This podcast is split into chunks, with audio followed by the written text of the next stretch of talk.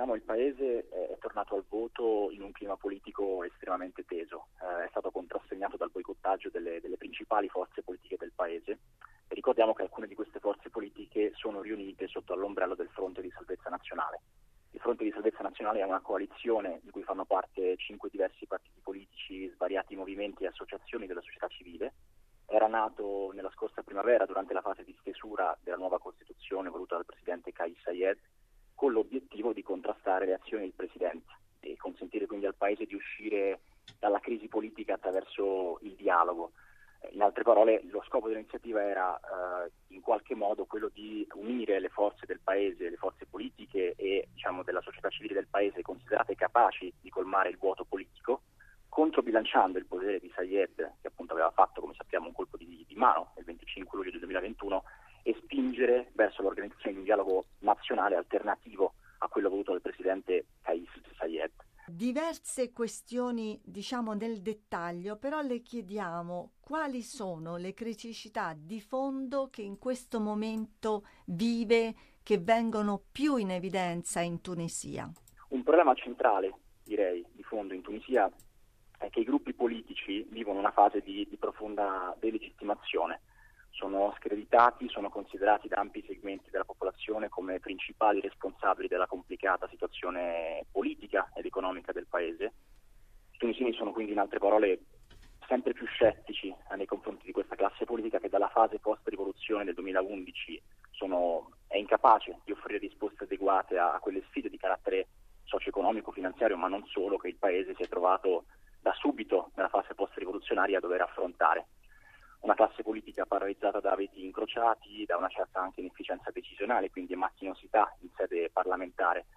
Io di solito tendo a fare l'esempio di, di Ennahda ultimamente. Ennahda sappiamo essere il partito di maggioranza che deteneva la maggioranza eh, nel Parlamento dissolto da Kais Sayed eh, il 25 luglio 2021, o meglio congelato il 25 luglio 2021 e eh, dissolto con un decreto presidenziale nel marzo del 2022 e Ennahda, il partito islamista, è l'esempio più lampante di questa, di questa dinamica di delegittimazione.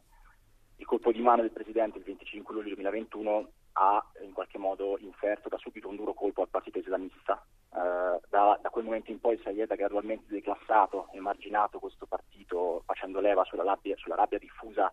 e sempre più sentita dal popolo tunisino nei confronti della gestione dell'economia del paese da parte di questo partito all'indomani delle rivolte del 2010-2011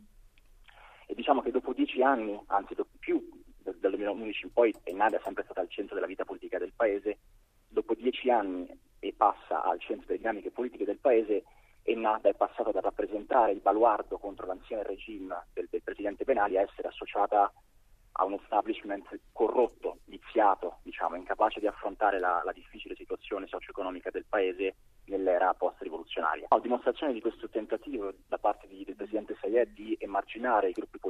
a lui eh, avversi, eh, Sayed ha poi lanciato una, una, vasta campagna contro l'opposizione, una campagna che ha incluso arresti, divieti di viaggio, congelamento di, di, di asset eh, essenziali per presunti reati di corruzione, riciclaggio di denaro, sostegno ad attività terroristiche, gruppi salafiti, tutti, tutti appunto accuse che hanno preso di mira tra gli altri diversi importanti membri del partito Ennahda, il, il portavoce del Parlamento, l'ex portavoce e, e leader del Parlamento eh, Rashid Ghanouchi, ma anche Lara Yed, un altro esponente di spicco ed ex ministro tunisino, e quindi insieme ad altri importanti gruppi politici e movimenti di opposizione riuniti sotto il fronte di salvezza nazionale anti-Sayed, il gruppo islamista aveva prima respinto il referendum costituzionale del luglio 2022 e poi boicottato più recentemente le, le elezioni. E ora che è nata fuori dai giochi politici, dall'arena politica, così come altri partiti politici, resta da vedere se come il partito saprà, vorrà riorganizzarsi e giocare un, un ruolo nella Tunisia di, di. Parliamo di elezioni, tra l'altro con questo sistema di voto il secondo turno si avrà, si è, si è votato da poco, ma il secondo turno si avrà a marzo 2023. Diciamo che appunto eh, questa nuova legge elettorale prevedeva appunto un sistema di eh, voto a maggioranza uninominale a due turni di, eh, di, di votazione. È stata una, eh, una legge elettorale abbastanza eh, controversa, criticata da, dai partiti eh, perché percepita come uno strumento per escluderli dalla vita politica, dal processo decisionale. Uh, a differenza della legge che aveva regolato le precedenti tornate elettorali, uh, il nuovo sistema ha favorito liste individuali, quindi singoli candidati anziché liste di partito e questo ha chiaramente limitato fortemente il ruolo dei gruppi politici. Um, ci sono state appunto uh, 161 circoscrizioni elettorali in cui si è, si è votato, in, alcune, in molte circoscrizioni addirittura uh, un candidato solo, due candidati, quindi anche questo pone un problema chiaramente di, di, di rappresentatività ed è stato criticato fortemente. Sono mancate anche eh, diciamo, clausole nella nuova legge elettorale a garanzia di una maggiore rappresentatività delle donne in Parlamento e anche questo aspetto ha sollevato diverse critiche.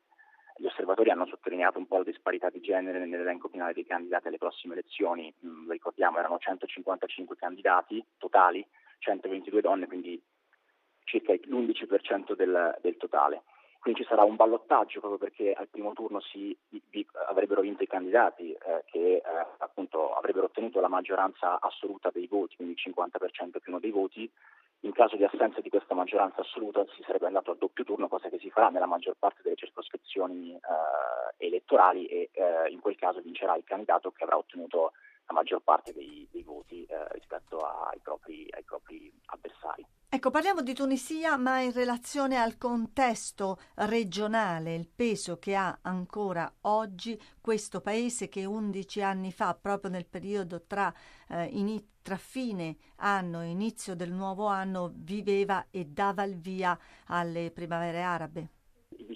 dicembre del 2010 i tunisini, dopo la, l'autoimmolazione del venditore ambulante Bouazizi, eh, scendevano in piazza per chiedere maggiori libertà, eh, crescita economica, rovesciavano il regime del presidente Benali e innescavano quella stagione di proteste conosciuta come primavera araba, che ha scosso diversi paesi nordafricani e medio orientali. Noi ricordiamo le esperienze di Egitto, Libia, eh, Siria, ma estese anche fino ai paesi del Golfo. Quindi l'unica democrazia, perché la Tunisia è stata sempre diciamo, uh, ha sempre rappresentato l'esempio più lampante, più riuscito, uh, seppur fragile, di democrazia emersa dai quei movimenti, sembra ora